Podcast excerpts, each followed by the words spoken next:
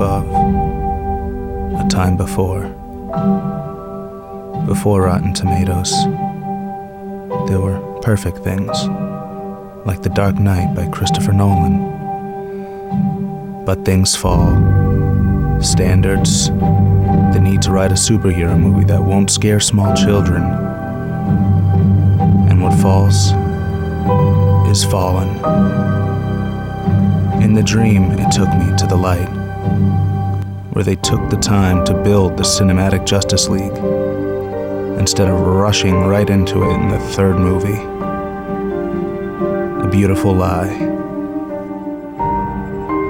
But what does the divisive comic book film Batman v Superman have to say about war, xenophobia, and the political state of our world today? Find out on today's episode of the Politipop Podcast.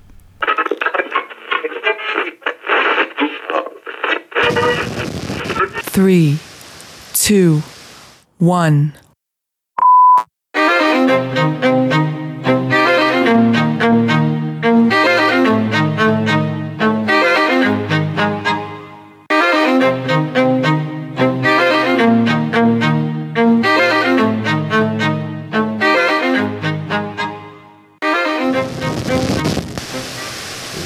To another episode of the Politipop Podcast, the podcast where we take your favorite pop culture media and discuss the social and political themes within.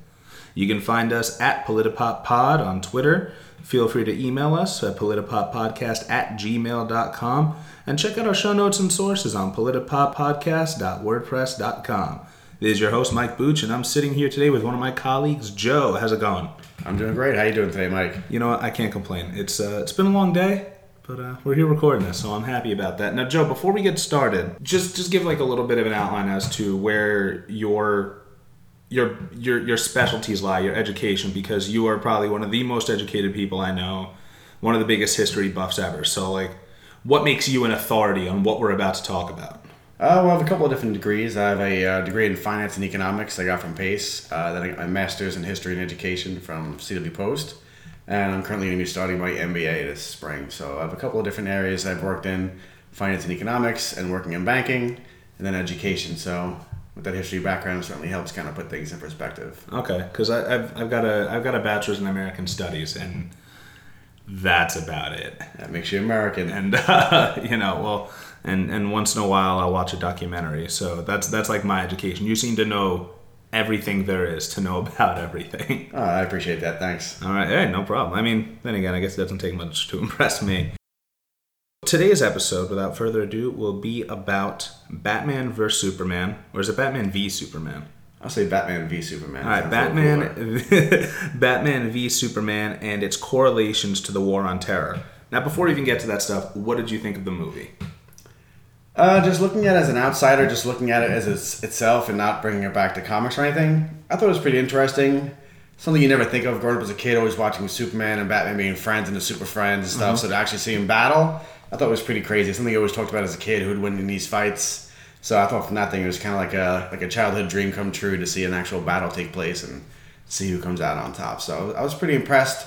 Like I said, there were some things that were a little weak, but Yeah. overall, I was just impressed that my childhood, you know, one of those fights I always wanted to see got to happen finally. I, I wish I could have come at it at that with that same filter, but um, I think in your twenties you just hate everything, and you always approach it with this with this this this contempt, and you're judging it, and you're like, oh, this wasn't good, this wasn't good, and everything. Right. Uh, but uh, Yeah, remember, I also grew up with the you know the like the Superman and Batman that was a little cheesier than the kinds I have now. I didn't grow up with you know the you know the Dark Knight and stuff like that. I grew up with you know Robin with nipples and you know stuff like that, and you know Schwarzenegger Schwarzenegger's Mister Freeze and it's a little campier. You know now it's gotten a little more serious, so That's true. It's definitely a different way of looking at it. now, eventually, we finally watched the Dark Knight Returns animated movies. Yes, How do you think those compared? they're certainly darker, and not even just in the fact that it had no lighting in Batman vs Superman, but it just was definitely a darker feel to it, grittier. I liked it. I liked it a lot. You I- I was- preferred which? oh the animated se- Oh, animated shows. yeah, Yeah, yeah. I just thought they were just gritty. Like I said, it was just. I said, it's the fact that they didn't light it so dark, darkly in Batman vs Superman. I think it would have been seen as like a little more of a positive kind of movie. Just the literal darkness kind of made it kind of seem that way, but I felt the grittiness of the of the animated was really good. Yeah, I'm. I'm. It doesn't seem like they're going that route with the Justice League flick, so I'm. I'm hoping they don't. I've. I've seen enough dark and gritty shit. You know, I read. I read the comics. I've read Frank Miller's Batman. You know, just uh, g- give me a good story. You don't need to like. If I were a child watching Batman v Superman, I would legitimately be afraid. Like anywhere from the music to like to Lex Luthor kidnapping Clark's mom and and taking like snuff film BDSM porn shots of her, Right. And being like, "Oh, look at this Superman!" just throw it in his face.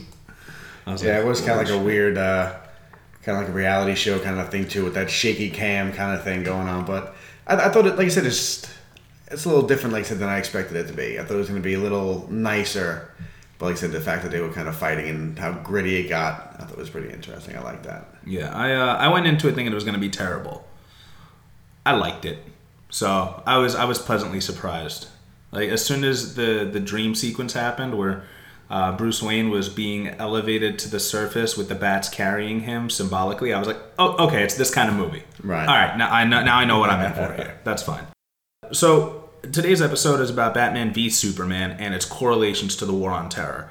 Uh, that even if you like the movie or you don't like the movie, I think that there's a lot to be said about it, and I, I feel that it was very obvious that some outsiders come to Earth and they knock down a couple of buildings and uh, and they, they cause disaster, and you have this middle aged white dude who spends billions of dollars trying to make sure that these other people never do that again. So that was that was my take on it. Do you think I'm reaching too far? Do you think that it's pretty obvious? No, I think it's a theme that you see throughout American history. It's happened with different kinds of immigrants, whether it was Germans coming and Benjamin Franklin saying that we got to build a wall and stop them from coming into Pennsylvania, or Chinese in the, in the West where they had the Chinese Exclusion Acts, the Irish in the East. It's always been something like that, where the newest, the new big group that comes is always these are the ones that are going to ruin it. They're going to make us different than we were. And in this case, it wasn't just a large horde; it was the guy that had the power of a large group. So he was kind of just kind of like the like a, a figurehead of that kind of thought that this unknown mass from someplace else is coming, this horde, and it's going to change us or something, or just corrupt us. So what what the Trump administration thinks that Muslims are. Like if it was one super Muslim Right. who is like coming over here and being as Muslim as possible. Right. Oh, yeah, definitely. Like I said, I definitely think he, he sees that as because he always talks about the good old days of. I always think he feels like it's like Harriet, you know, uh, like Leave It to Beaver and stuff like that, where he thinks it's this goody goody time with white picket fences and the dog, you know, the kid with the dog, and they're sitting in front of the fire while the parents read, and you know, just kind of like era that never actually really happened.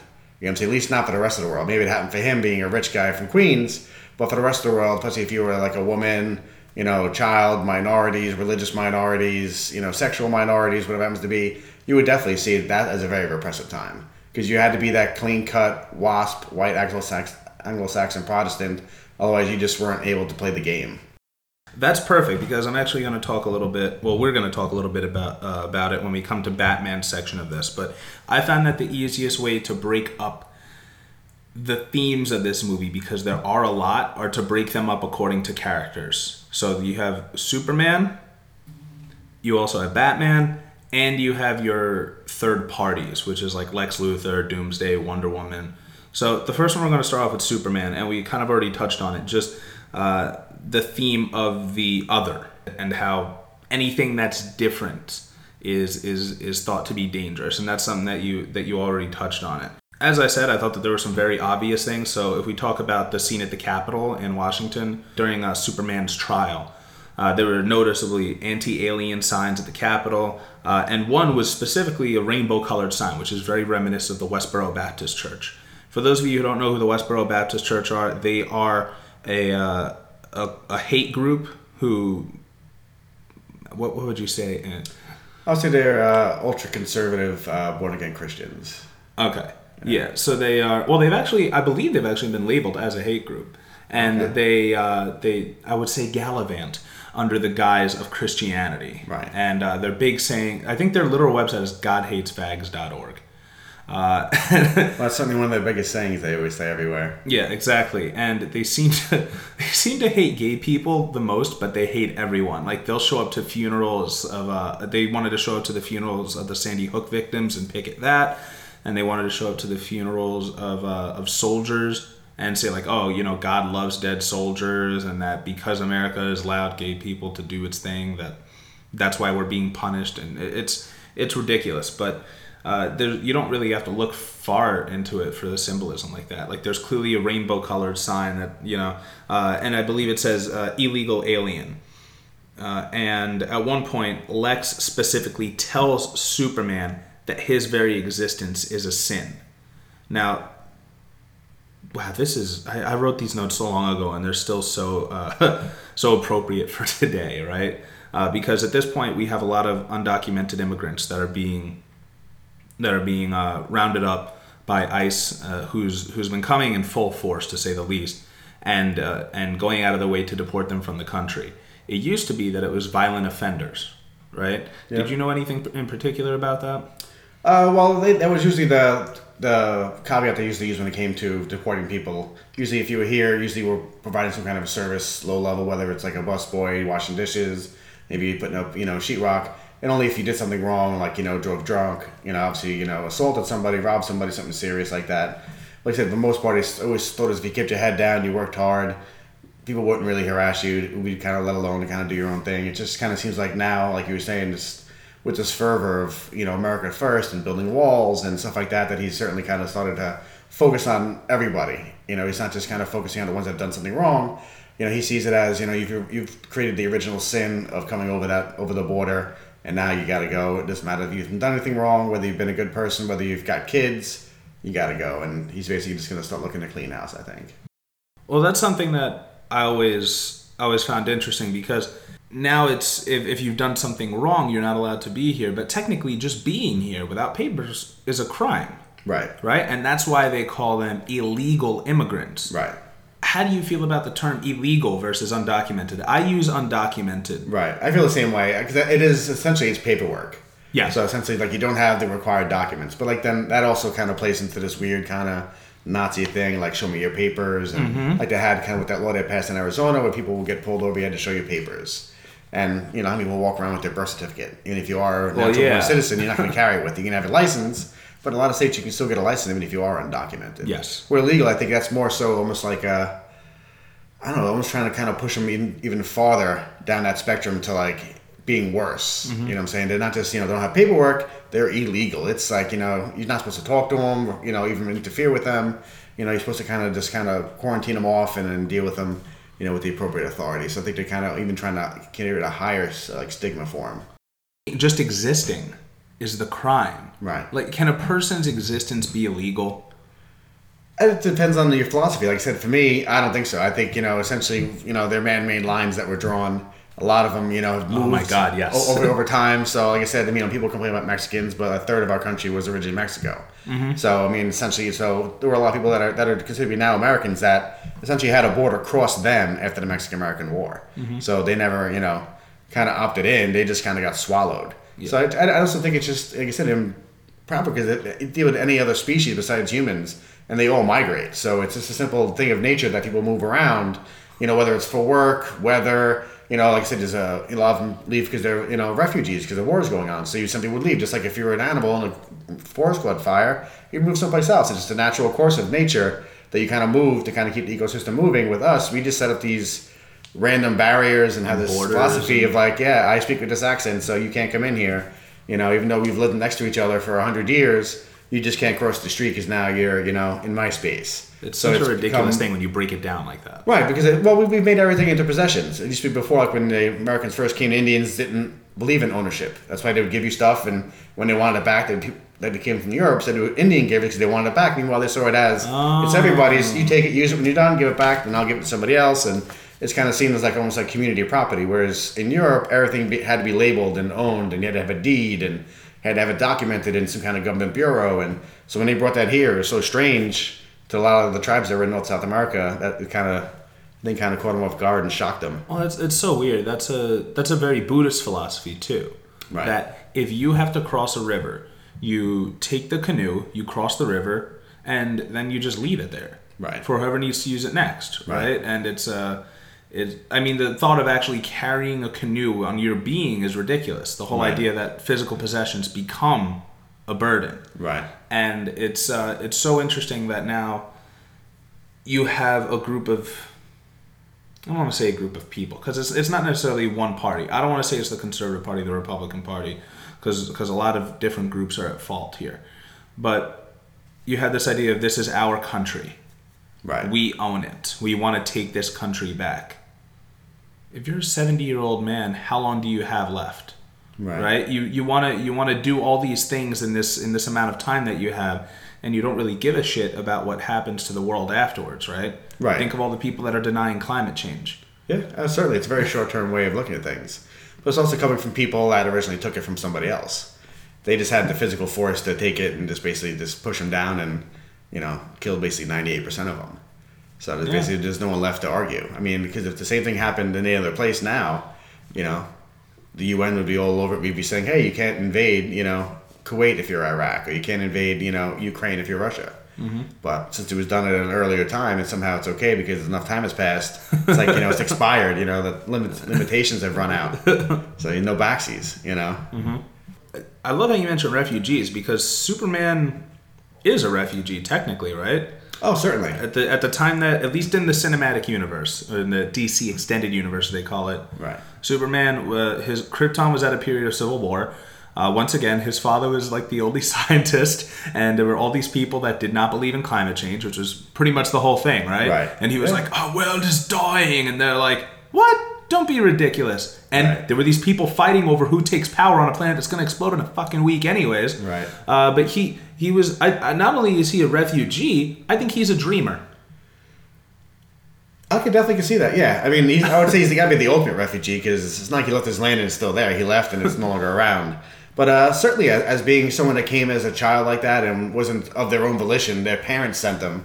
So Yes. that certainly would be like the equivalent of a dreamer, someone that crossed over that border technically, you know, or came into It wasn't our- even their choice. Right, exactly. It wasn't by choice. They were brought, on, you know, in a way that was not in their control, so they had nothing to do but besides go along for the ride, and kind of here with no place to go back to. You couldn't even deport them if you wanted to. Yeah, like where, where would you send him? And that's uh, and he says in Man of Steel, he goes, uh, he was raised in Kansas. This is American as it gets. Because Right. guess what? In Superman's mind, he is American. Right. He is human. Yeah. I mean, being here at that young of an age, I mean, he doesn't know anything else. He doesn't have, you know, thoughts and dreams of what happened back in back in Krypton when he was a kid. He doesn't have uh any kind of memory of going to school or being with his mom there or anything. It's you know, it's when you get them to come at that young of an age, even though you're not technically, you know, natural born, you're about as American as you can get because you're basically here from from the beginning. He came in like a year old. He doesn't know anything different. Absolutely. I do like the fact that he is from Kansas, though, because that's always looked at as being like the ultimate like American thing, kind of like you know John Cougar Mellencamp and you know singing about pink houses and you know Jack and Diane from like you know, the Midwest. Because I think if they would have had him land in let's say like you know New York or L.A., I don't think he would have been seen the same way. I think they had to put him in like you know like you know like like his I don't even know something like a Sarah Palin would say like the real America. You Yeah. know where they grow corn and you know stuff like that, and have silos and you know pickup trucks. So I think he's definitely looked at as being that all American boy, you know, like like the Oklahoma kid, like a Mickey Mantle kind of a thing. Superman as a as a New Yorker would be amazing to see. Well, I think he becomes a typical New Yorker. Oh, they, they come from they come from the small town, you know, to make it big in the big city. You know, so he kind of does that migration within the country, kind of over to kind of you know to get out of that small town feel where he feels like they knew who he was and he wanted to kind of escape and kind of establish a new identity. So it kind of gives him a chance to kind of be reborn in New York. Well, yeah, but still, like, you, could you ever just see Clark Kent like be like, "Hey, get the fuck out of my way!" Hey, Oh, he whoa." would definitely be from Brooklyn. You know that. You know, oh yeah, He'd be from Brooklyn or something like that. You know, definitely. I'm fucking Superman, eh? Fuck Yeah, you know, like a wife beater on, you know, something like that. It'd just be like with a, with an S on it. Right, it's just drinking water all the time, you know. Or like now nowadays, he'd uh, the New York. Well, I can't really say the word on air, but like he'd have like the Timberlands and shit. And, like, Hey, you never know. He could go skinny jeans, you know. Oh. Be from Williamsburg. You never know. If he's Oh. modern day New York, if he's from the 80s, then he's definitely like a Vinny Barbarino, you know, super Italian guy eating slices. But if he's nowadays, you never know. He could be a hipster from Brooklyn. That's you know, true. making growing his own, you know, his own hops to make his own beer and stuff. You never know. Superman. I just don't like the gluten. exactly. And he like- curates his own spices and stuff. Definitely. Turns out gluten, it's kryptonite. There you go. Mind blown. Uh, so, Lex mentions at one point that his father used to wave flowers at a dictator growing up. One, who do you think that dictator was? Do you think that the Luthors are like are, are German or Russian or I would definitely say uh, it's definitely going to be German. okay? I would think it definitely comes out of probably the northern part of Germany. Being Martin Luther, it's probably also he's probably also a Lutheran, you know, uh, Protestant. But definitely, I think he's definitely waving flowers at uh, at Hitler. Okay. Now, do you think Lex is legitimately afraid of Superman being the next threat, or do you think he's using it as an excuse to get his own way? I think it's. I think it. it, it, it if you don't know how it's going to turn out in the end, something that powerful showing up. Think of it in anything else. If it was just a T Rex or any other kind of a thing besides you know a humanoid, the first thing you do you would fear it until you mm-hmm. kind of see how it, it reacts with other things and other pieces of the environment. You would automatically fear it. It's just your natural you know state to kind of save yourself. Mm-hmm. But I think he sees it as also a, a way of like a, a conveyor to kind of get what he wants. And to get his way is by essentially using that as a distraction slash you know uh, a way of getting funding just a kind of a way just kind of vehicle to kind of get what he wants by saying look at him it's him it's him. And while he's looking at that he's doing his own thing on the side kind of get his way and kind of move things in a direction that he feels is going to be more beneficial to himself. So, that being said, do you think that there's some sort of correlation to the war in Iraq? Oh definitely Because something happened, an accident, ha- well, not an accident, a fucking terror attack happened. Right. And they said, listen, in order to protect your freedom from this bad thing that happened, we're just going to have to go over there and do a bunch of fucked up shit over there to protect your freedom over over here. right You know, uh, uh, what what would you say are the are the ulterior motives, or were the ulterior motives in going into Iraq?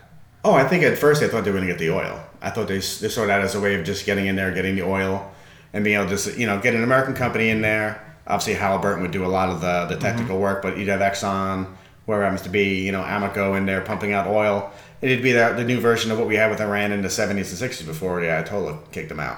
But basically, it would just be a way just to get a grab.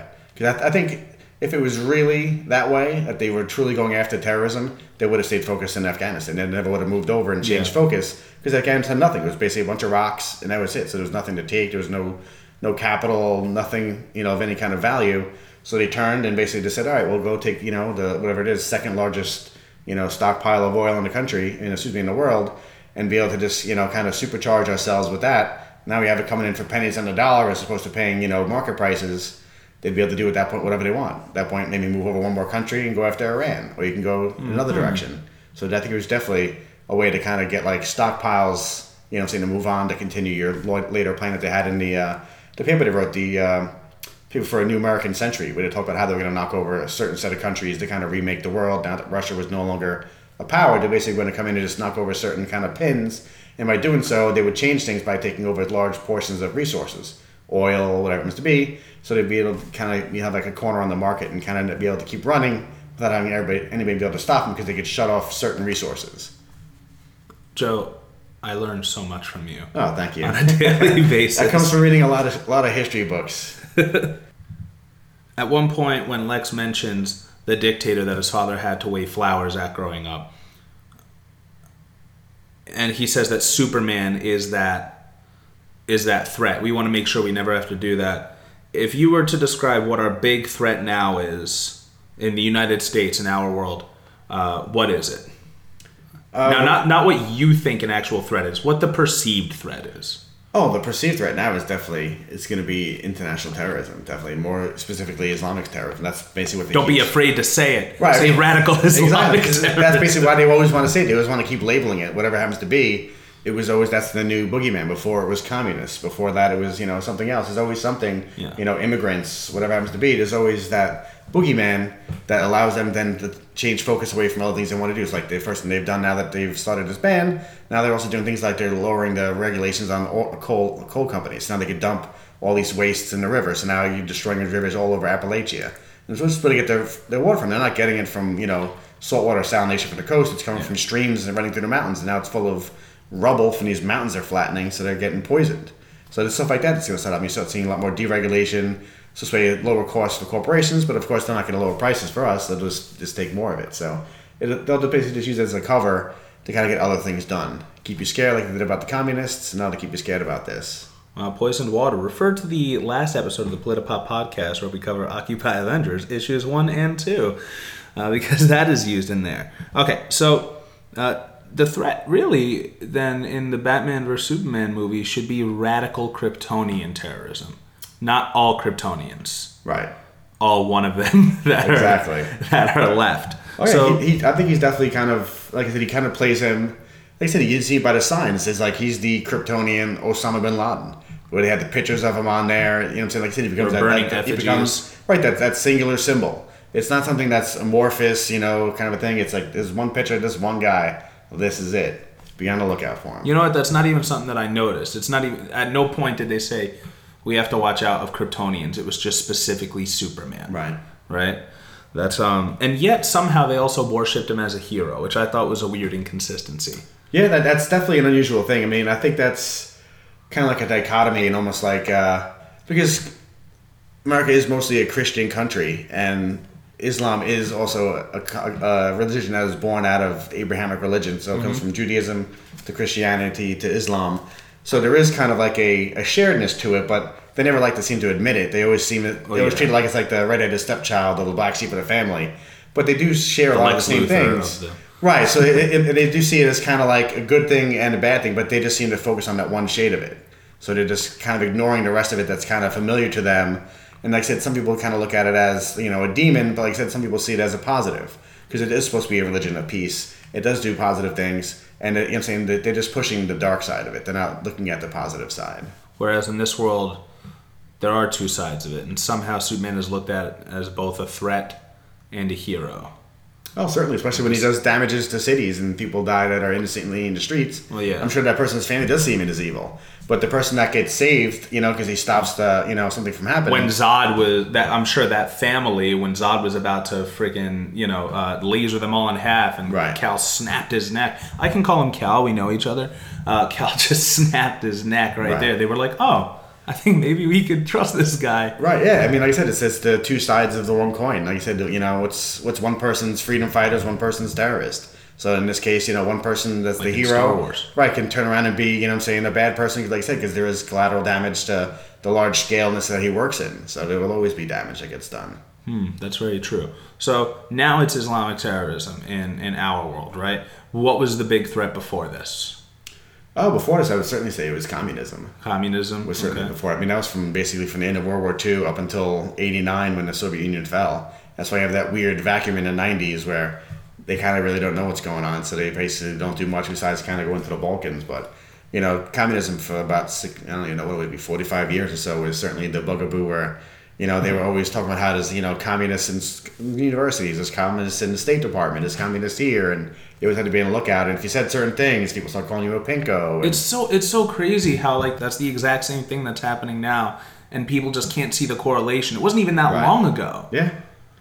But they see it as so different though. They see it as as not even related. They see it as you know that was you know well I guess it's also because it's also seen as being farther away with communism. It's over in the Soviet Union, whereas they see you know people that are coming here that are from let's say Syria or other Middle Eastern countries, maybe that came from Iraq or even ones that came from Somalia that were Muslim. And they see them as invading, which is a kind of a different thing. Whereas with the communists, they were pretty much they stayed over there with the exception of some Vietnamese that came over during the war. So they mostly didn't have it coming. So it was kind of a different in that sense. But like I said, overall, that same kind of fear factor was always pushed and always done. It was even in cartoons. You know, in Bugs Bunny, they Oh, would talk yeah. about communism and stuff like that. Of I mean, course. You know, so I don't think you're going to get to that point where you're going to start seeing Saturday morning cartoons talking about Islamic terrorism. But like I said, it's I mean- something, something that can't be far away. You never know. Yeah, that's that's very true. Uh, okay, so what was it before communism? I'm gonna I'm gonna test you here. What do you think was Before the big? communism, uh, I mean, I say there's a short spurt of anarchies, anarchism from Italy. They set off about 200 bombs by Wall Street. So, I mean, if you compare probably the most, you know, bomb-happy ethnicity we probably had in the country, it'd probably be Italians, because mostly it was the anarchists setting off bombs downtown in Manhattan that were doing a lot of the killing. and yet most of the country right now, especially where we live in New York, Yeah, I mean, Italian. how, how you know how American is spaghetti and meatballs, you know, Yeah. pizza. You know what I'm saying? They eventually, you know, got absorbed just like everybody else did. They brought their own little piece to the country. You know, everybody loves having cannolis and having stuff like that and zeppelis and Of pizza. course. So now it's American. You know, before we'd look at it as being, you know, they said the same thing about everybody else that came. They're all criminals. They're all in the mafia. You know what I'm saying? They're all, you know, lazy. They're not going to work. So they always had the same kind of you know things they lay in everybody else. Whether you were coming in in the you know 1800s as, a, as an Irish person, same kind of thing. It's always the same kind of things. They're coming over. They're going to bring disease. They're going to you know they're going to bring crime. You know what I'm saying? Just like just like he said when he came down the escalators and he's talking about Mexicans that they're sending, sending rapists and whatever. They're not sending the best people. But in reality, the people that usually do come are usually the most innovative. They're not they're not coming because it's easy. It's much harder to get up and leave your entire life and come here Yeah. and start from nothing. Who could imagine doing that? Even even within our own country, to pick up and move to another state is almost an, uh, an insane thought. You leave your Right. family, you leave everything you know, you leave your job, you leave your school, you leave your friends, maybe a dog. I don't know, man. Th- that is that is nuts. But to literally pick up and move, and there's probably a lot of people that are coming here right now that I wouldn't say don't want to come here, but it's like you said, there are war torn countries, and it's like, okay, maybe this isn't the best neighborhood to stay in anymore. Right, yeah, especially since two thirds of it's now, you know, rubble. Like I said, nuts, ones that are coming over as refugees will return, the majority of them. Most of them usually do. You know what I'm saying? Just from about general immigration in, in general, they usually come for the better life. They come for the American dream. Yeah. They come and open up their, their little store, whatever it happens to be, whether it's, you know, an Italian opening a pizzeria or someone new now, maybe they buy a, you know, a gas station or whatever it happens to be, or a little, you know, stationery store. You know, there's always that dream of coming here, you know, and you save some money and you kind of start your new life and kind of start your path down the American dream. Yeah. Did I ever tell you who one of the most patriotic people I ever met was? Who's that? It was my old boss at the Chinese restaurant. Really? Yes. Okay. I uh, now me being the the liberal twenty something I am, I was always like, yeah, America sucks, and and you know the whole Cynical. you know the whole system is shit, and there's disenfranchised and marginalized, and and he he actually came here from Mexico. He he grew up in a village in China where they would march miles a day to collect like firewood and sticks and then hopefully sell some of it so they can make some food like money for food and it was uh, it was it was terrible but he is literally from from birth to now one of the hardest working people I've ever known and literally 7 days a week at this restaurant that was open. And uh, and just you know hours and hours a day. And then after he would work at the chinese restaurant and close it out at about 10 or 11 he'd go over to uh, his neighborhood in queens and work as a chef at a bar until 4 a.m Right. yeah. So it was uh, it was you know just one of the hardest working people i've ever known. Point is is that i would talk to him about this and he'd be like oh well uh, when i was in china there was this girl's family she was really sick they had to go around collect money to to get uh, to get into the hospital. She was in there for three days until they ran out of money, and then she was kicked out and she died. Wow. Yeah, and he goes here. They'll treat you and then bill you. Right. He's like, that's incredible. He goes, here I'm allowed to have credit card debt. I'm allowed to buy stuff. He goes, you know, I have to pay it off bit by bit, but I can still do it. And he, he talks about how he got to go to school and he got to work these jobs and this job and that job. And he has been everywhere. His favorite thing to make, steakhouse. He wanted to open up a steakhouse more than more than anything.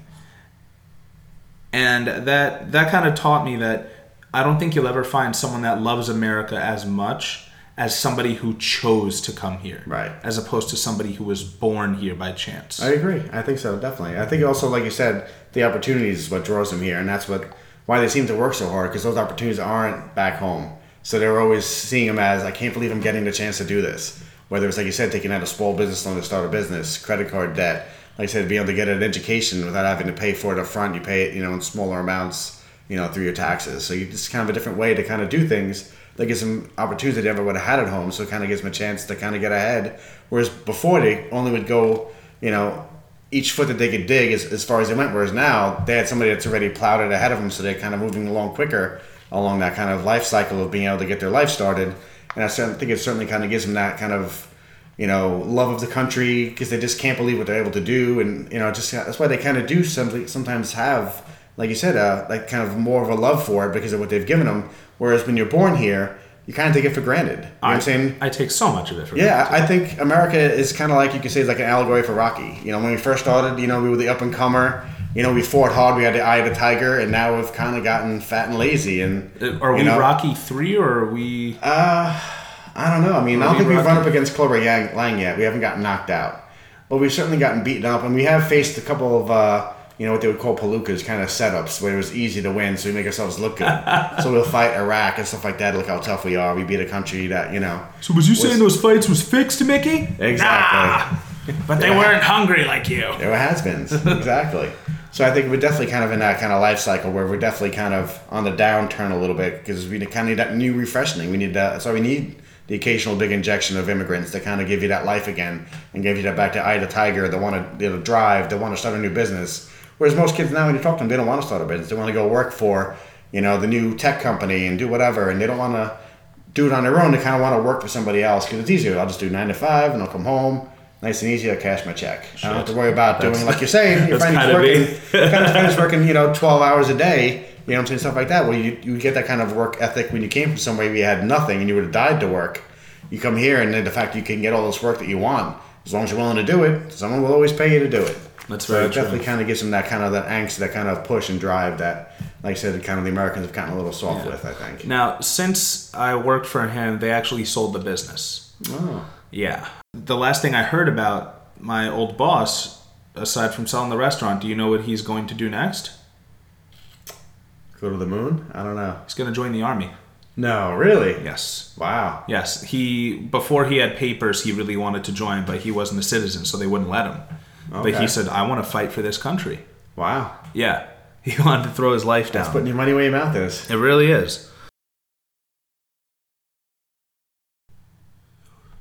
When Lex mentioned why he's going to need kryptonite, he says they want it as a deterrent. Not as a weapon, but he wants it as a deterrent so that way they won't have to depend on the kindness of monsters. Now, whereas he says it's going to be just that, just a deterrent, just something, just in case to kind of keep Superman in place, even though he doesn't really know that they have it until a lot, uh, until later on. Uh, I think that was very reminiscent of the arms race, and how you may not necessarily go to war, but just the threat of war is enough to keep people in check. It's a very fragile kind of peace. Right. It's basically just uh, like almost like a Mexican standoff. That's what they basically had. They both they just stood standing with guns in each other's face, and you just assume the other guy would never fire because if he did, he'd do the same and you'd both die. So I definitely think it was definitely kind of positioned as that way as we'll never really have to use it because he's not crazy enough to come after us if we have this, and we're not going to go after him because we're of course we're the good guys. So we'll just basically just you know kind of stay in this kind of mutual agreed peace. You know, kind of a like Quote said- unquote. Right, like, like, peace. well, basically, what, like, like I said, it's you know mutually assured destruction. Mad. That, that's what the whole Okay. you know nuclear kind of deterrent was. You know that only a madman would actually would ever do it because you'd end up basically killing two thirds of the world. So essentially, you know, you have these things pointed at each other, and no one will ever fire them because if you do, everybody dies. So you're never going to do it. So kind of defeats the purpose of having them, but you have them just so Well, yeah. you know people feel a little safer and they sleep a little better in their beds. Ironic, right? Yeah. You feel a little better knowing that you have gun, guns pointed at each Well, other. that's why everybody had a bomb shelter because Yeah. they weren't too stupid. They want to Yeah. make sure in case someone did go crazy, they had a place to hide. So there's a. We don't have to worry about a madman in power now, right? Oh well, you never know. Sometimes you know, you know these angry orange guys go a little crazy. You know, the angry Cheeto. Hey, listen, I will not have you smearing Oompa Loompas on my on my podcast. Uh, what was really quick? What was the situation with Reagan and Gorbachev? They they had a summit, right? In Right. Reykjavik. Right, Reykjavik in Iceland. Yeah. Oh, damn, that's good. God, you even know where the fuck it is, man. It's actually a lot of fun. It's a very fun city. I went there on the way to Amsterdam. Wow. It's a big party city. Oh, Reykjavik. yeah. I guess that's why they had the meeting there. Well, well, yeah, that's, that's you know one of the big things. It's also the land of fire and ice. That's what it's always known as. A lot of volcanoes, glaciers, and stuff. So it's a very cool country. Oh wow. Yeah, big partying and a lot of crazy stuff going on. So it's always a lot of fun. So the whole the whole talk between the two of them there was to was to was to kind of settle the whole thing and be like, Well, basically, yeah, they were looking to come to like a, a nuclear arms agreement as well as a reduction. So they were looking to basically. oh, it was to- also a reduction. That's right. They were yeah looking to stabilize and then starting to kind of bring them down because I mean you don't really need to kill the world eight times over. You know, four is okay. So they basically just look to reduce and you know each time they get together they would try to go a little smaller. You know, so since they were the ones so far in ahead, whereas we had thousands, where you know third place was like England with like 150. Hmm. So you know we kind of just needed to just kind of step it back a bit to kill the world only four times. So that's why they had to, you know, their little meeting to get together to kind of try to, you know, take one or two guns off the table, so this way they didn't blow too many holes in each other. Interesting. So, who do you think, in this case, is more powerful in the arms race? Is it Lex Luthor with a chunk of kryptonite, or Superman? Wow. Now, let's say let's one. say Lex Luthor has the entire in the DC extended universe. You have Lex Luthor, and let's say Superman goes rogue. You have Lex Luthor, and you have the whole U.S. government, and you have Superman. I don't know. I gotta, I gotta think it's gotta be Lex and the government. I think, because I mean, as you see in the movie when he sets off the nuke, he's kind of messed up. That's he's in that space. one nuke fucking Yeah. destroys Superman. and he's just messed up. He looks like he got the life sucked out of him. So you can imagine if they have all of them, and then they throw kryptonite tipped ones, then he could definitely could be a nice knockout blow. That's true. Yeah, yeah, I'd have to say they do it. And think of all the damage Batman does to him. Right. and he's And, just he, and he's just a dude with like a great R and D. Yeah. You know? Ooh, which we're going to talk about in a little bit too, which is awesome. Uh, the devils come from the sky. What did you think of this? Where Lex says he's talking to uh, Mrs. Incredible, uh, Elastigirl. You know, she voiced Elastigirl. Really? Yeah, she was I the mom of the. Incredibles. yeah, Oh my god, that's hilarious. I noticed yeah, that. Oh yes, you're right. Yeah. yeah. When you hear a voice, with a little twang and Right. You know, uh, and he uh, he's talking. He goes, "I I know that devils don't come from beneath us. They come from the sky." Uh, what? How did how did that ring to you? I know exactly what it meant to me. Uh, I mean, I think it kind of feeds into a lot of things. I mean, it feeds into you know, like dropping bombs in World War II over Hiroshima and Nagasaki, dropping nuclear bombs, or just the bombing of Berlin and bombing of London, and just how you know the chance of them rolling up in tanks and destroying cities isn't as likely as them to come bombing you either with planes or with intercontinental ballistic missiles. So I think they always see it as you know. Almost like even before that, with God raining down fire and brimstone on you know Sodom and Gomorrah. Yeah, just- he did pull that. you know, damage. Yeah, it comes from the sky. You know, whether it's the comet destroying the, the dinosaurs or whatever. It's just, you know, it's always this thing that comes from outside of us and comes down and destroys us. So I, I love that you brought up the Bible because it's like saying God God is in the sky, Right. but God's wrath represents like is represented by the raining down. Oh yeah, whether it was fire and brimstone, rain, and the flood for Noah, yeah, it certainly comes down from above. He he unleashes it from his from his kingdom, you know, in the clouds. So whether it's you know, like I said, uh, you know, an asteroid, you know, whether it's you know seven plagues like frogs and whatever, you know, rain like blood, you know, it always comes from above. It always seems like just always be coming down on people, like, and they're helpless to ever do anything about it. I love that. In my whole uh, academic experience of proving a point, the only thing that I thought of was, which is why I'm glad to bounce this off of you, was the the 9/11 imagery, which is very prevalent in this film. Right. Uh, and obviously, you have the devils come from the sky, in which at the beginning of the movie we see Zod and Superman fighting it out and literally crashing through buildings, along with the with the debris from one of the one of the ships that that they were in. Uh, but that that rang very reminiscent to me of where did those planes come from? Right. Oh, certainly. Like I said, with 9/11, that's certainly something. Because I said it, it was and also such a high building. Everybody, you saw the pictures. Everybody's looking up into the sky. So it's yeah, certainly. It was always you know with the debris raining down and you know just like you said, just you know destruction came from above.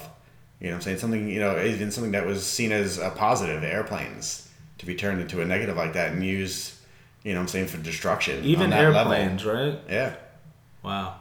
you know, to be killed by something that you always thought was being, you know, nothing really thought about. You know, to be turned against you like that. Where uh, where were you when the Uh, world stood still? I was in Hoboken, New Jersey. Really? Yeah, yeah. I was at my friend's house that morning. I was off because I had helped him move, so I was just hanging out at his apartment. He actually went to work that morning. He left his cell phone, so uh, I wasn't even awake. My friend's mom called. His cell phone was there, so I picked it up. She's like, "Oh, where's Chuck? Where's Chuck?" I'm like, "He went to work," and I didn't. Where did he work? Uh, he worked uh, on West Broadway, so like two blocks from the World Trade Center. shit. Yeah, I worked in the World Financial Center, so I was that glass buildings under the World Trade Center. That's where I was. No that's my that's- way. Yeah, I worked for Nomura Securities in there. Yeah. So I was, you know, like I had friends that walked into the World Trade Center and walked right out. I had my friend Kevin that worked in there, and he just walked in and walked right out of the building. So yeah, I have a bunch of friends that like were walked in and then Yeah, the in. shit happened and he was Yeah. like, "Oh, yeah walked in and just walked right out of the revolving out. doors. Yeah. Holy Yeah, shit! blind locked. Like I said, my friend Chuck came home soaking wet because he had, you know, gotten out of his building, was walking away, but he got hit by a dust cloud. So he was covered and head to toe in that, you know, pulverized cement. So he came home wet because they had to hose him off. So yeah, so I had several friends that worked down there. I probably had about eight friends that worked on Wall Street, different areas. shit. But yeah, and after that happened, we never worked down there again because we all got sent to different areas in what they call the dis- disaster recovery. So I was in New Jersey. He went up to Pleasantville and Westchester because that's where all their disaster sites are out of, you know, what would obviously be the main target after the first bombing. So we all went to, we all got scattered to the wind, and as time went on after that, we all slowly got out of the industry. But yeah, I had a bunch of friends that were down there at the time, but luckily they all got out. I actually don't know anybody that uh, that passed away in it. Wow, I was uh, I was 11 years old, and I was in uh, Mr. I was in Mr. Kasdan's class, uh, science class, second period in middle school, and I mean, it wasn't it wasn't ever something that that really resonated with me. How did they tell you? The speaker? Well, no, the teachers came into the rooms or guidance counselors or whatever they were, staff. They came in and they asked for, you know, they asked like, "Oh, does anyone here have family who works in the World Trade Center?" And Really? were, I think there were a couple of kids. I was like, "Oh, you know, I do." Blah blah blah. And then they were like, "Okay, you know, can you come to the office with us?" And then eventually, holy shit! I've never processed it until now. This is it. This is an iconic moment and then eventually we heard what had happened. And the teacher you know, who's the adult who's supposed to know everything who's supposed to know what to do he went to the computer and looked up i want to say i'm not sure if it was but i'm pretty sure it was cnn.com which as we know is the fakest of all Fakest of all news. fakest of all news now. But uh but yeah he he went to he went to the computer and and he looked it up and he said yeah the, a plane crashed into the world trade center and Right. and this was this was said a lot and i think it still holds true at that time i had seen independence day in which the white house gets blown up at that time I, I'd seen a lot of movies in which things get blown up or destroyed, disaster films, uh, Godzilla. So it was one of the, at least at the time, I guess, rare occasions of life mimicking art Right. uh, of life mimicking something art's a fucked up thing to say of life mimicking something that that isn't real of life mimicking fiction when that when that comes into our world and i was i was just too young to process it you know Right. i'd never even been to the world trade center Right. i'm not even sure that i'd ever been to new york city at that point Right. Uh, so my, my father was very uh, messed up by it. I know Right. I've mentioned uh, last episode, uh, Politipop podcast, episode two, Occupy Avengers, issues one and two, that uh, that my father came here when when he was a kid, and I said in the episode he was 11 years old. He was actually nine, and he and he told me how he felt. And he said that he grew up looking at those two towers, looking up at those towers, and he had been all throughout the boroughs, living there, and, and going around with his friends and everything. And he was uh, he was really fucked up by it. It's definitely when you work in that area, it's a big center point because we used to go to the mall underneath it, in the plaza in between them. They'd have bands play. I remember going even just going down to the beach here, in, you know, down in Babylon. You could go to the beach and you're able to see them from the beach. Wow, really? They were so big. Yeah, you could. I remember taking pictures when I was a kid, and you could see them sticking up because they're so much bigger than everything else. You could just see that they were just kind of just, you know, this iconic view of just New York. You just kind of. It was easy to tell where things were in New York because you could see the World Trade Centers in the south. You can see the Empire State Building in the middle, so you kind of can kind of judge where things are. So, like I said, to have that kind of you know iconic, you know landmark, you know marker kind of in in New York disappear was certainly very strange. Like I said, because we used to always just hang out there all the time. We used to, you know, go eat lunch in the park right next to it, and you know when we found out later on that the statue, we would sit around. This little guy with his legs crossed and a briefcase on his lap was like three blocks away. He got blasted so far away that we just couldn't believe it. The, the globe that was there that the bands would play in front of, there's like a big giant globe that's now down in Battery Park. Got completely. It was it was like it was like a round soccer ball. Got dented and also got knocked a few blocks away. And so to come back and see later on like what happened to it, it was really weird. I mean, not as strange as coming back and seeing the hole. That was a whole nother thing. That's just like you can't even imagine something that huge being gone. I mean, I, I've I've had dinner in there. I went to the Windows of the World restaurant on the top, where the restaurant would actually spin, so you could see the entire view from the top of the building. So like I said, it was when you work down on Wall Street in that area. That's a pretty, know, that was a pretty popular area for a lot of things, for you know stores and just places to eat and congregate and hang out. So to have it disappear like that and not even just like, you know, oh, it got taken down, they put something else up, to have it just wiped out in a day and then just have this hole that was there for years where when you take the path train from Hoboken, we would take the path in, you would kind of go through the hole and you would see into the hole and it would just turn No as it goes through it. And you would just constantly just see it and see it.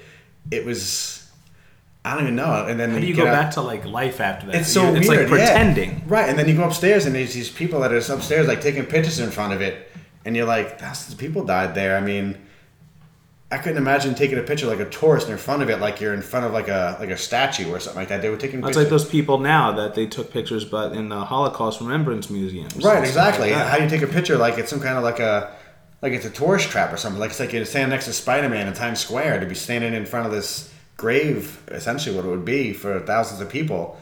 I mean, it would make you mad. I mean, I never said anything to anybody, but if I did, I probably would have knocked him out because it would bother me so much. Well, once you start, I mean, Yeah, I mean, like I said, it was just such a disturbing thing that, and it was mostly people from out of town that didn't know, and it was, you know what I'm saying?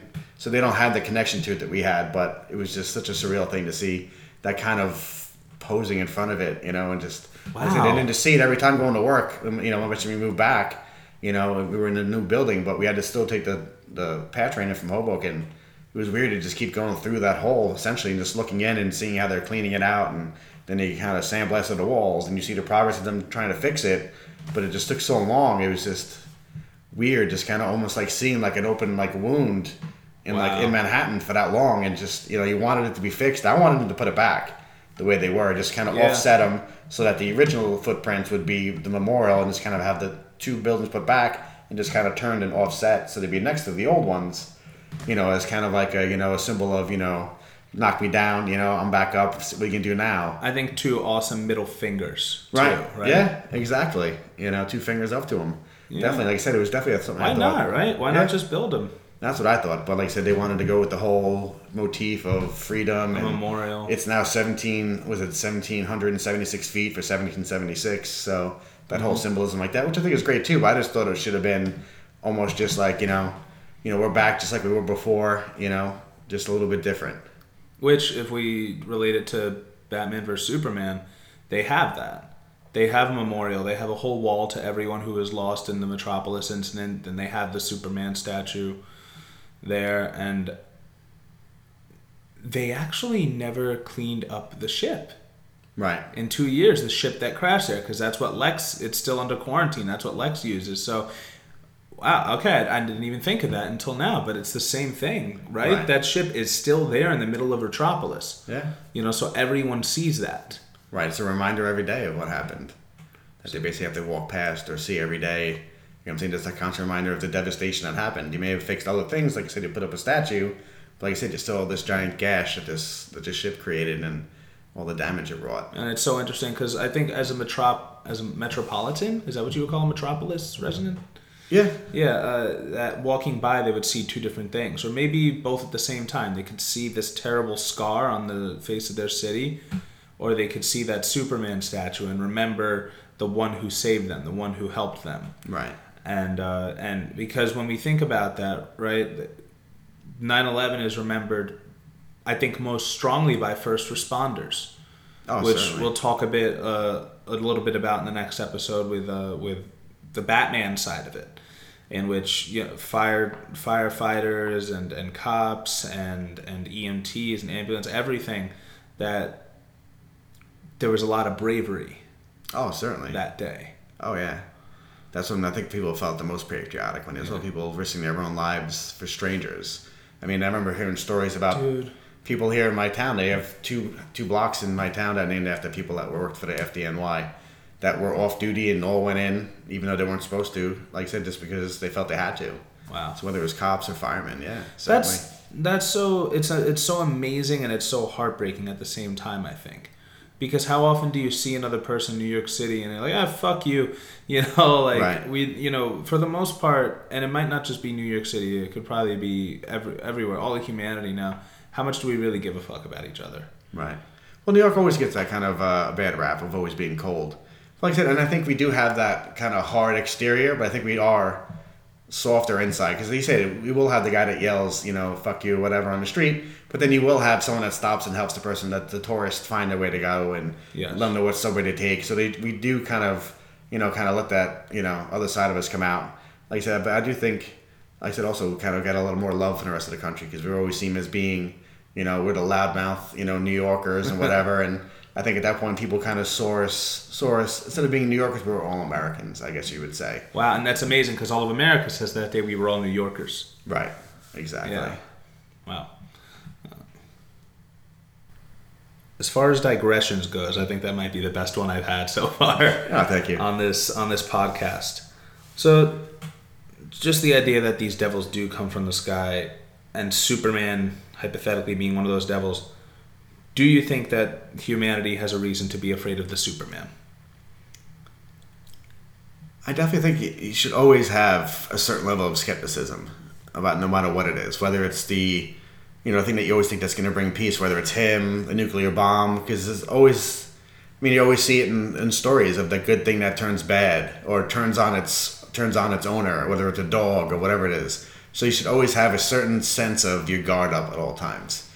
I mean, I don't think you could ever fully kind of just give up, you know, your your defensiveness and just totally give into its protection. I mean, that's just my personal opinion. I think you always have to have You that don't kind have to guard. depend on the kindness of monsters, like Lex. Certainly, like I said, just in anything. Like I said, in New York, I know the chance of me ever getting pushed in front of a subway is very slim. But when the train comes, I always take a step back and make sure to see if there's anybody behind me. I mean, it's just, you know, I guess maybe it's being in New York where we had that automatic paranoia or something. Or, like I said, you always have that skepticism, of always just watching your own back and make sure that nobody has, you know, a weird position on you that you feel vulnerable. So you Yes. always you're making sure you, you stand in front of the, the, the column so nobody can be behind you or Well, whatever happens to be. Or that's you always what I've done, yeah. No, you turn, yeah, so your back's against the wall and you can see everybody in front of you. It's just, yeah, it's just always like a natural instinct that I've always felt that a lot of people have, especially here in New York. Well, from a martial arts standpoint, that's something I was always taught. Like, always have your back covered. Always, like, you'll notice whenever we go out to places, I always sit facing the entrance. Right. So I know who's coming in, or I'll sit where I can see a reflection or something like that.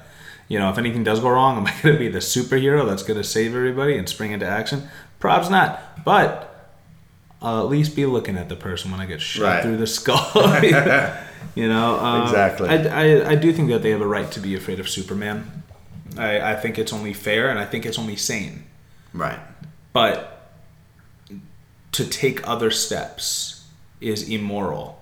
There's at the end of one of the comic books I read, uh, The Killing Joke, Batman. There's this little aside at the end of the story, and this guy he says anything that's done out of fear is immoral because it's not something you really believe in. It's something you're kind of doing out of desperation. Right. And I, uh, I think that that is the same thing. That if you if you do something out of fear, it's not just immoral; it's irrational. Because you think when you think back and you're like, oh, I don't know why I did that. Right. Usually after the fact is when you realize that your fear wasn't Yeah. as, as real as you thought it was. Yeah, and do do we think that Batman in here is act, acting out of fear or out of concern, out of justice? I personally feel that he's acting out of fear, which is very uncharacteristic of Batman, which is why we see a lot of uncharacteristic Batman things in this film.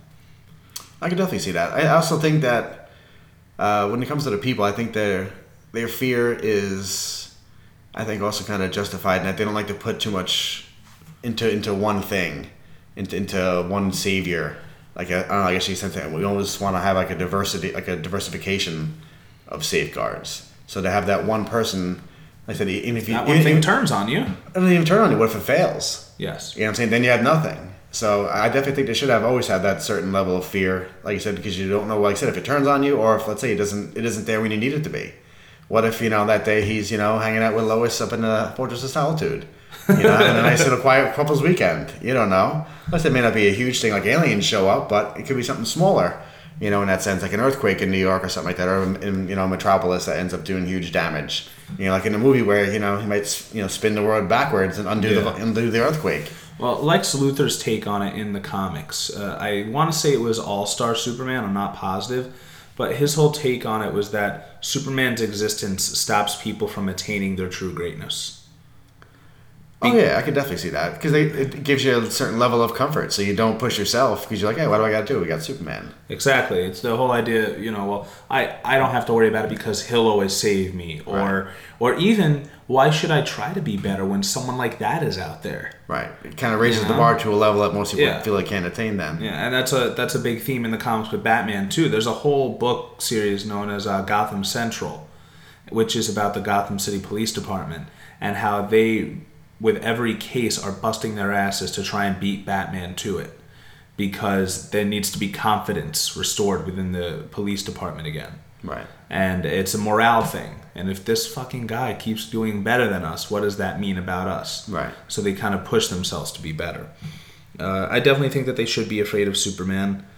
Uh, not afraid to the point that you build kryptonite weapons to use against him. But I, I think, like I said, it's only rational. Yeah, I definitely think, like I said, I, I think there is a certain level of skepticism you should have in that security blanket, you know, and always have a certain level of preparedness in case of its failure, turning, whatever it happens to be. I mean, I think in many other situations, you might have that backup. In you know, in this case, maybe a kryptonite weapon. You know, because let's say you have the guard dog, you might still have a shotgun to protect your house, or you know, along with your ADT alarm system, you'll have the backup to the backup.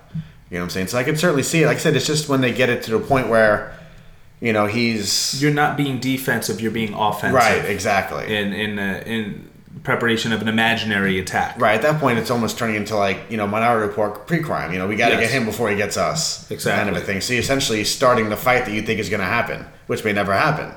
So you're almost kind of almost like making your own thing come true because you're causing it. Yes. Uh, the next thing that I wanted to talk about was how Superman does get turned against Batman. We find out in the extended edition that it's because Lex Luthor has been manipulating the both of them by uh, the super advanced tactic of just sending fucking uh, article clippings with Right. red marker and going Snail mail. judge, jury, and executioner. It's, Right. It was, it was ridiculous. I also love how Lex Luthor was able to find out.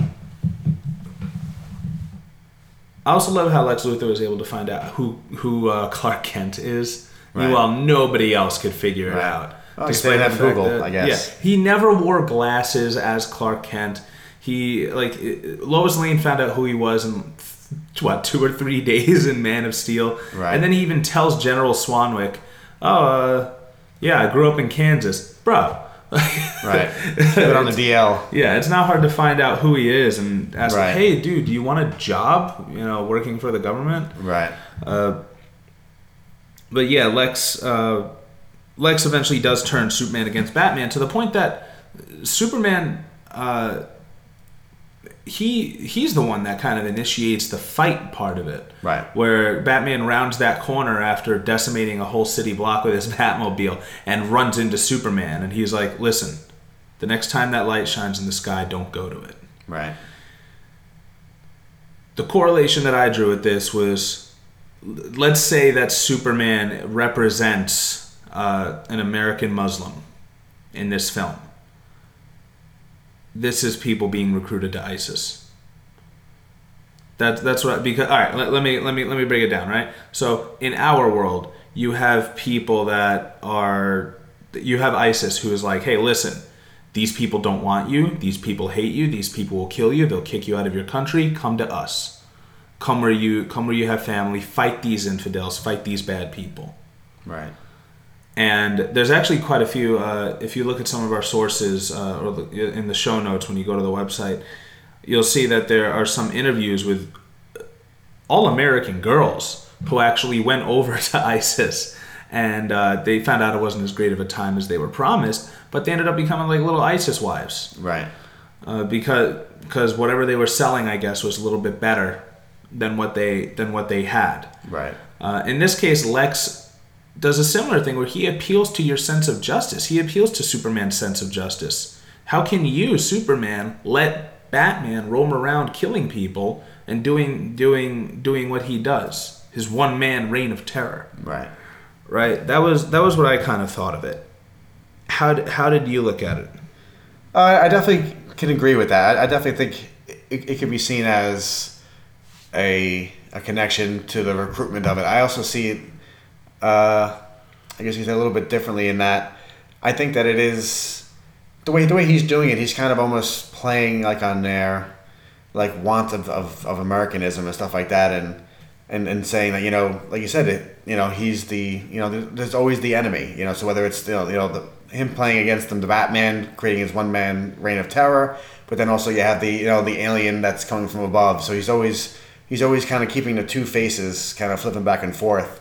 That's why I think, like I said, something as simple like he was getting him goaded into the into the fight with simple things with, you know, articles or you know writing those things on, on, on paychecks and stuff like that. It's just it is almost almost like he was sending like tweets. You know what I'm saying? Just to piss him off. You know what I'm saying? It was just it seemed to me it was almost like almost like almost like childish, almost like a kid. But like I said, it's just something you just can't when you're getting poked like that. I think Yeah. of a person of that kind of power, it's very hard for them not to react. So I think Yes. he felt like he had to, so he had to do something. So he did feel like a certain need to, but then also having this thing kind of poking at him, I think made him kind of act that way as well, and kind of and go out and like you said, tell him you know when this when that comes up again, don't come out. You know, stay in your little cave because you don't want to come. You know, deal with this. You know, so I thought it was definitely it was it, it was definitely a very you know I guess that's why he's Lex Luthor. He's so incredibly brilliant the way he kind of plays both sides with almost the same point. Yeah. You know, he's kind of getting into kind of going because once you know Batman gets challenged like that, you know he's not going to back down. Oh, You yeah. tell him to go home. He's like, I ain't going home. Who you kidding? I'm talking to Goddamn Batman. Batman. Yeah. Exactly. So at that point, he's almost. I mean. Almost kind of reminds me of like a puppet master, the way he's kind of like playing him with that one with that one turn. He kind of almost gets them both to be bulls in a ring and seeing red in each other. So they both are almost just at that point just start circling each other at that point, and he just kind of sits back and, And just watches. Yeah, and just watches the show. That's awesome. That's such a great analogy. Uh, I loved how you also related it to because it's very simple. You write some shit on a check and you send it to Bruce Wayne. You write some shit on an article with a with a Polaroid because he loves his Polaroids. He's such a fucking hipster in this movie. Whatever. uh, he sends it to Superman. Uh, almost as simple as sending a tweet, right? Yeah. So like the, you have this like this totally white, entitled, childish brat in a position of power, goading people with a few words here and there, tweet like, and telling you who your enemy should be. Right. I just I wonder why that sounds so familiar to me. I don't know. I wonder like did anyone say that the that the mainstream media is the enemy of the people recently or the enemy of America? I may have heard that somewhere. Yes. Uh, God, I just wish I knew. I'm thinking of the color orange, maybe because Lex Luthor has orange hair. I don't know. It's it's just nuts to me.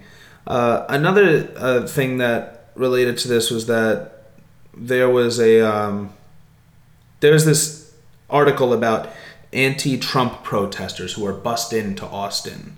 Right. Uh, who like th- there's apparently protesters that are getting bussed into things uh, that are there just to start trouble, which uh, the article was eventually debunked.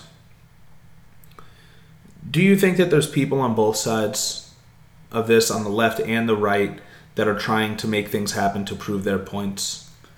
Oh, there's always some some set of agitators. You know, whether it's on the on the right, we had that one guy making up the fake videos on Planned Parenthood, or on the left, whenever they have protests, they always have those professional anarchists that come out and start smashing Bank of Americas and stuff like that. So there's always people on both sides. You know, they usually are at the extreme. That's why they're out there because they usually are going to a level where nobody else does. Like I said, most of the time, like I said, people are just looking to march, whether it's for, you know, what I'm saying immigrants, you know, freedom, stuff like that, or whether it's Black Lives Matters, stuff like that. And it'll always be some small little group that sees themselves as being hardcore for this one thing, and so they're going to take it to the next level. And by doing that, they're going to get a response back from the other side that they think is then going to show. I think they're in their mind, they think they're going to get like a on the news, kind of like it was in the '60s with like dogs attacking kids. They're gonna get, uh, you know, they're not gonna get seen for throwing the first punch. They're gonna get seen when they get hit back, and they're gonna get on the news, and then all of a sudden they'll be, oh, look at these people, we need to help them. Meanwhile, they're in a sense, I wouldn't say as bad, but close to as bad as the people that are causing the problem because they are instigating it. So essentially, you know, by throwing that first punch, you kind of lose the higher ground. You lose the moral high ground. Yeah. Where if you were like marching like Martin Luther King or like they were doing Black Lives Matters or like say for you know for women's rights after the inauguration they're doing it for you know uh, getting rid of the ban. It's just that when someone steps out and does something more extreme, it kind of disenfranchises the rest. And they People- become the face of it. Exactly. They, they lose that much larger message that the 98% of the people that are there are doing Yeah. because this one person is stepping out and doing this outrageous thing. And I'm sure they're not doing it to destroy it. They- They think they're going to take it to the next level, but in a sense, they end up poisoning it. Yeah. Because then everyone ends up saying, "Oh, it's all about these people. You know, they don't have jobs. They just go around destroying stuff." And you kind of basically destroy your own message. Yeah, I think it's so much easier for the people that are in power to keep us fighting with one another. Uh, in this case, it's Lex, and it's easier for him to keep uh, Batman and Superman at each other's throats while he works on doing his thing, which I guess is just Doomsday or whatever, uh, and blowing up the whole uh, capital. Uh, But um, but it's it's just uh, it's just it's sad, I guess, because every a lot of conversations I have, not on Facebook, but with with people who have more right wing views in person, we end up agreeing on quite a bit, just based on the on what we're talking about and the way that we say it, Right. and we end up agreeing on a lot of stuff. But that's not what that's not what benefits the one percent. Right. Us Oh, getting along doesn't benefit the one percent. Right. Well, because then you might turn your focus towards them. Exactly. But I think, like you said, numbers. Right. I think most people do agree on what the end goal is. That they want to have, you know, better prosperity for people. It's just the, the difference is, is how do you get to that point? You know what I'm saying? So it's like you're going to move a bed from one room to the other. One group wants to try to move it in one piece, so it's quicker. Some groups want to take it apart and move it over piece by piece, which may take longer. But so the goal is still the same. It's still the same goal. You still want to have, you know what I'm saying, you know, uh, raising, in, raising income, less poverty. It's just that people want to do it differently. Some people want to do it by giving people, you know, tax credits or do it by, you know, welfare. Some people say, oh, no, you just give them job training, let them go get a job and pull themselves up by their bootstraps. But they still want to get the same thing done. It's just that we basically, they just focus on the fact that we're bickering over the little details of how we you drive from point X to point, you know, point Y. You know I'm saying? Instead of kind of focusing on the long term goal and keeping that long term goal and focus and focusing on that, they're basically constantly focusing on the kids fighting in the back seat over something stupid. So like you said, you basically, you know, distract them from accomplishing this goal by focusing on this constant fight. Like Jon Stewart said on Crossfire, you guys aren't you know, aren't helping the problem. You are the problem because you're not you know helping us solve things. You just focus on the fight, the drama. And that's why you'll always see on the news. You'll always see two people that just basically just yell at each other and talk over each other. There's never anybody that Ugh. that talks about you know how you gonna, how you to solve this. Yeah, so it just kind of becomes a distraction.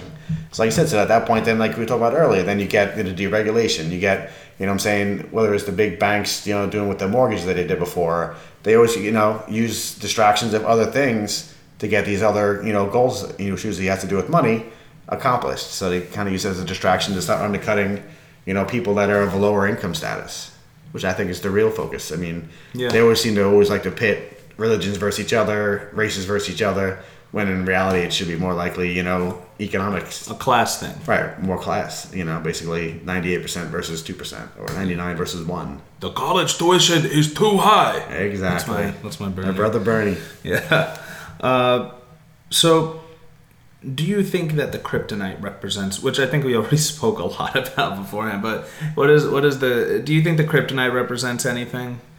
Uh, I think it can kind of represent two different things. It's it's almost like the like this, you know, we want to call it the nuclear bomb of World War II, the fix all end all, because it could defeat Superman. But it's also, you know, like you said, by having these weapons of mass destruction, it's also your own corruption, because you are taking it to that next level and becoming offensive instead of purely defensive. So it is the thing that will save you, but it's also the same thing that's going to corrupt you at the same time. So it kind of has that kind of you know benefit. Like you say, like maybe people say it about technology all the time. It makes your life easier, but it also destroys a lot of things that you used to love that you had as a kid. Yes, because you don't do them anymore. true. So it's kind of like that weird thing where you may not have known you needed it, but once you got it, you can't do without it. But then you realize, you know, I got this now this new phone that I can't stop staring at, but I'm not talking to my friends. Oh, holy shit! Yeah, I couldn't live Yeah. without it though. I gotta have it. I gotta know what this idiot's tweeting about.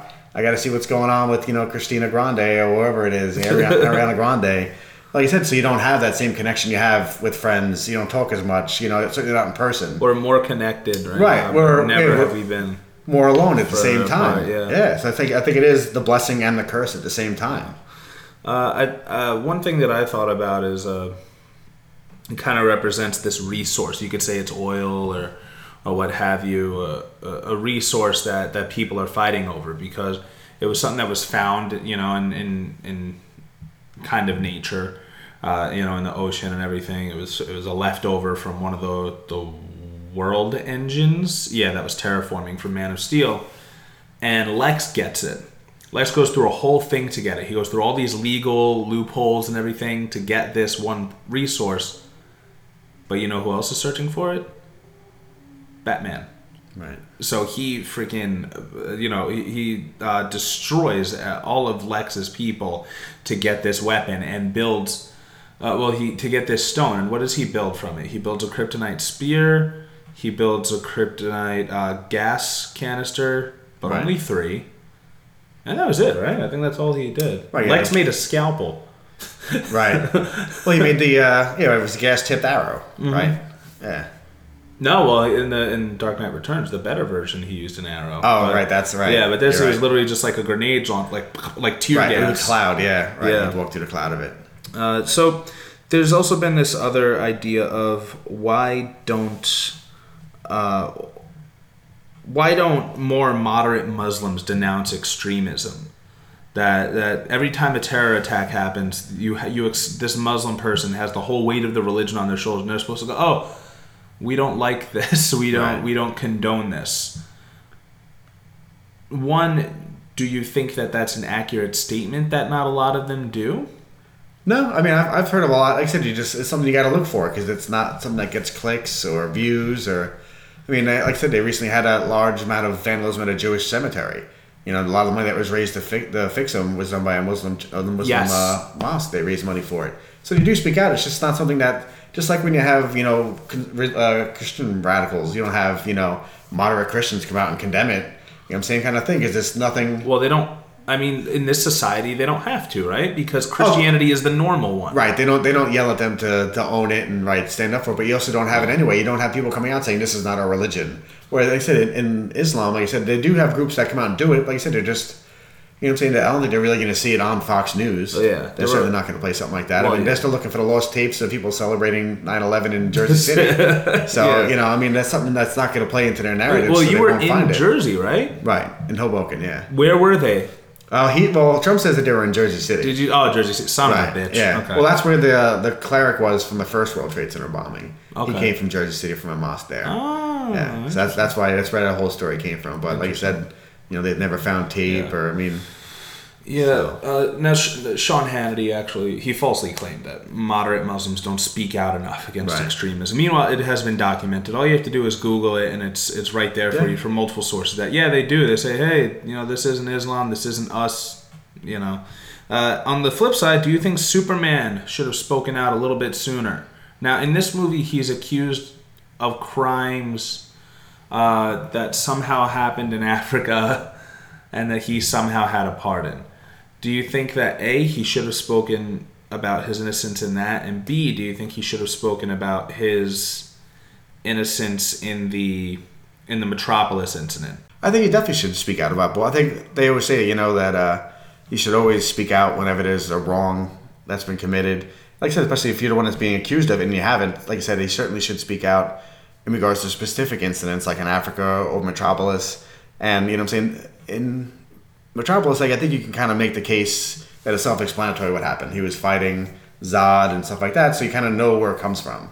That's So- pretty straightforward. Like I just would have wanted to have seen a scene where he's like, "Sorry, Right. sorry that happened. I was fighting some guy who's like, I don't know. He, he could be a cousin for all you know, but you Right. know, like Well, like I said, I think you just got to make He the killed case. my dad. Right, you got to make a case that you know that you know the damage that would have been done without him would have been much greater, and like you know, Yeah.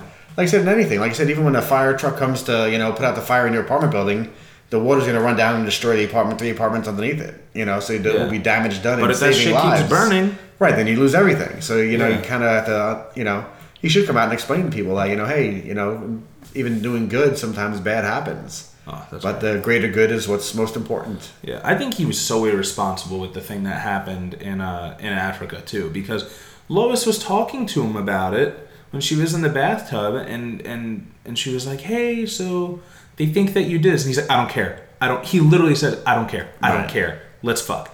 And like that's Right. that's the whole thing. Well, I think, like I said, he probably is just tired of you know of, of dealing with it. I mean, I think it's just something that, like I said, you know, I'm sure with the amount of times he's stepped in to help things, and like I said, things don't always work out perfectly. I think at a certain point it it wears on him, and I think just the the scope of it, you know, how big it got. I think that's certainly you know he just got tired of dealing with it. I think he just went into essentially like the celebrity version of wanting to hide and run Yeah. away from it. You know what I'm saying? He didn't want to deal with the cameras. He didn't want to do anything. He was like just kinda- Britney. He yeah. wanted to just shave his head and say, Right. "Listen, fuck you. I'm not gonna be what you want. I don't owe you an explanation." Right, I'm not gonna live by your rules. Yeah, Yeah. like I said, it, you know, he wanted people just to be, you know, I guess happy that he was doing good. You know, like I said, he, no one's gonna be perfect. You know, and he's certainly not a perfect person, let alone you know, perfect Kryptonian. Yeah. So you know, he's just doesn't. I guess he doesn't want to feel like he has to apologize every single time that something bad happens when he's doing ten times other good things on top. That's true. I think that I think that he is very human, and that's that's partially his weakness. Right. I think And, that's one thing he certainly he took on from being here. He certainly Yeah. took on that that kind of frailty, that kind of vulnerability. Yeah, and you even see the Man of Steel. You know, his dad's telling him about his origins. He goes, "Can I just keep being your son?" Like, uh, th- these abilities to be sent to Earth. This was something that he never asked for, but he has this immense responsibility. And just think of all the responsibility that y- you have. Now, if he came as an ambassador for Krypton at like even 15 to 20 years old, he knows his responsibility. Right. Wonder Woman knows her responsibility in the world of man at this point. Right. He was, you know, he just grew up and he was like, hey, you know, Right. He just wanted to live his regular normal yeah, life. and now he's got all this pressure that's on him, which is why until he was like 35, he didn't even know what he wanted to do with his life. Right.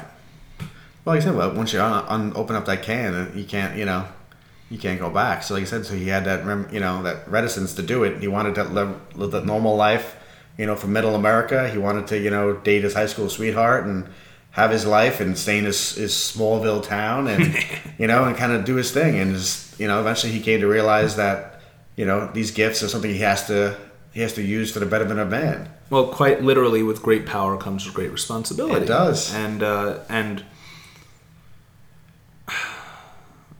I mean, normally, the, the a lot of people have gripes about the death of Jonathan Kent in Man of Steel. Because do you know how he originally died in the books No. and in the and in the well in the first movie of Christopher Reeves, his dad has a heart attack. right. That I and that's yeah. the whole poetic irony of it is that Superman can do all these amazing things, and yet there's still some things he can't stop, still some things he, some people he can't save. But I think that that taught him the people that he can save, he should save. The bad things that he can stop, he should stop. In Man of Steel, it was a different thing because the way his father died, his father died to keep his secret Right. and so he really wanted uh, for his entire life. I think, I think he had to fight being a hero, because you know throughout his entire life he kept going the oil rig and and you know even as a student saving those kids in the bus instead of letting them drown. So he's you know what fuck Clark Kent. All right, fuck him because in this movie he's he, in this series he's always wanted to be a hero. And then when he finally gets to be a hero, oh, I don't care. I don't want this responsibility. You know? Well, that's a typical kid. Make up your They want it until they got it. Then once they got it, they don't want it. you know, like I said, he, well, it was growing up that way when his dad would keep telling him, "You can't do this. You can't do this." I mean, essentially telling the kid you should have let your your schoolmates die instead of possibly exposing yourself. That I'm sure has got away in a person. So then for them to finally kind of get past that and start acting, and then to get all of this grief Yeah. in return. You're almost like, you know, why am I bothering? You know, I I, should have gone back to my quiet life and never have to deal with this. So I'm definitely, like I said, I'm sure he has that conflict in his life like that, and Well, I mean, he always does, and that's that's what's such a, a great thing about Superman, and not necessarily this Superman, but it's just something that people don't realize, which is why he's one of my favorite characters ever. Is because he does have a lot of weight on his shoulders, that he can have all these powers, but guess what? He still has emotions, right? And uh, in the I don't know how much of the Justice League series you've watched, or maybe you've seen the clip where he finally gets to beat up Darkseid, uh, which uh, in Man of Steel we see that these kids are beating him up and everything, and that he's grabbing this fence and he's, Right. he's molding it in his hands Right. in an attempt because he knows he'll fucking eviscerate this kid. Oh, yeah. And then he has this moment later on with Zod where he's finally able to let loose, and that's uh, and that's in the. If you haven't seen the clip in Justice League, definitely watch it. It's awesome because uh, side is on Earth, he's invading it, and and all this, and Superman just fucking like clocks him into the middle of the city, and he's like he's like you know listen, I I'm getting chills talking about. It. He he goes he goes I live in a world made of cardboard. And I always have to remember not to step out of line because if I do something, I could break something. I could break someone. right. But here we have a rare opportunity for me to really let loose. And so he fucking just beats the shit out of Darkseid, and it's awesome. He's like like punches into one side of the city, and by the time Darkseid gets there, he's already there, and he's like boom, sledging him to the ground and everything. And then Darkseid hits him with some bullshit uh, comic book stuff, and Superman's like, ah, I can't take it. But uh, before that, it was pretty cool. Uh, so so wow, we really we really delved in there. I think I think it is I think in this case Superman's responsibility. He is he's too powerful not to give at least a press release, you know, a press conference. Right. All right. Here's what happened. Let me know if there's anything I could have done better. You know, but I did this. I prevented this many deaths. Boom. That's it. Go home. You know, go to. Uh, Reykjavik and go fucking party. Right. You know, go to Reykjavik in Iceland. Uh, however, I really don't think it's up to the. I don't think it's up to an entire uh, one person to speak for an entire religion. Actually, better yet, I don't think it's up for to an entire religion to speak for extremists. Right. Unless you're going to hold everyone to an equal standard, unless Dylann Roof commits a mass shooting, you're going to start uh, surveilling mosques and you're going to ask Christian leaders to speak out against it. Right. You know, that's that. That's just it. It's it's um, it, it works both ways. Oh, certainly. I mean, if you know, if you followed a true guise of equality, that would be it. I mean, in the first place, you would never get to that. But like I said, if you are, then you have to, like you said, do one, do to all.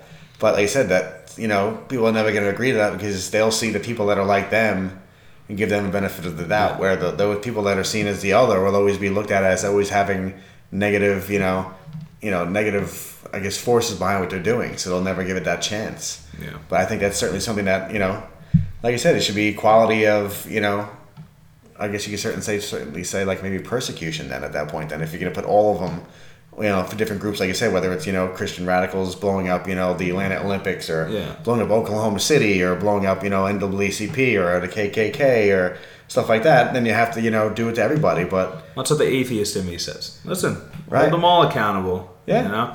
But right now, I'm, you know, I side with Muslims because they're just, they're the more victimized ones. Right. I, I mean- still think that what you believe in is ridiculous, but you shouldn't be persecuted for believing in it. Right, but it, happens in every in all kinds of things. I mean, like I said, if you know if you study business, you know you're supposed to act altruistically, but obviously people don't because they have the corruption of money. And they're so all in- businessmen. right, exactly. But like I said, they, they get corrupted just like someone does in a religion. They're getting corrupted in their business ethics. Yeah. that's why they're dumping you know the stuff in the water. That's why they're you know putting you know stuff that's out as no is going to hurt somebody because they they prize you know what I'm saying this deviation over you know the the true you know true following what they're supposed to do. You're supposed to you know as a businessman produce goods for the betterment of society. You know what I'm saying? You're not supposed to produce things that um, that purposely are going to cause damage. Just like you know when you're in a religion, you're supposed to be doing it. You know, and most of them, like I said, the Abrahamic relig- religion is based on love. You know, do unto others Yeah. what them do unto you. You know, am I my brother's keeper? Stuff like that. So you know, you're supposed to be taking care of each other. But there are people that look at it and find, you know, one small line that says, "Oh, these people are stepping out of line. We gotta, you know, smack them back." And That one know, little thing. Right, yeah. exactly. So they'll, so basically they'll corrupt everything over that one and what they see is an infraction, whether it's you know having you know troops in Saudi Arabia. So oh, these people have gone too far. You have troops. Meanwhile, they were invited there by the people that are in charge of those you know of that country. They see it as a violation. You know I'm saying, or whether it was you know in a sense you know different areas within Christianity they did the same kind of thing. You know they did it with the taking back the Middle East with the Crusades. You know these mm-hmm. people are not letting me go to where I saw Jesus supposed to have walked. Now we got to take it back because they, they're not responsible enough to control this thing. So they'll always find a fault in somebody else and always use that as their reason to come down with a hammer on them. If you're a violent person, it doesn't matter what your cause is. You will find a reason to justify it. Oh, always. And that's you know, and that's it. People go, "Oh, did this person do this bad thing because of the video games he's playing?" No, he did this bad thing because he's a fucking psycho. Because he's a bad This person. person do bad thing because of religion? No, he did a bad thing because he's a fucking psycho and happens to be of this religion. Right. You know, it doesn't mean that. You know, it sucks. A lot of groups. Who everyone hates lawyers, right? Right. Meanwhile, did you hear about the ACLU lawyers uh, coming to to talk to people when the Muslim ban was happening? You know, working Right. pro bono, literally Right, at the sitting on the floor with Yeah. immigrants and uh, you know buying a coffee so they could stay in the airport. Right. Yeah. So that just about wraps up our part one for the Batman v Superman and its correlations to the War on Terror episode. Please tune in for part two, where we will discuss Batman's whole part in this epic, epic story and this uh, this this allegory to to the war on terror from the DC extended universe. Uh, for the Politipop podcast, I've been Mike Booch, and he's been Joe. Joe. nice and simple. You got one name. You're like Seal. Exactly. Uh, in the meantime, you can contact us on Twitter at PolitiPopPod. Feel free to send us your thoughts uh, using politipopcast at gmail.com and look at our show notes and sources on politipoppodcast.wordpress.com. Keep learning, keep thinking, no matter what you see or read or whatever, read between the lines.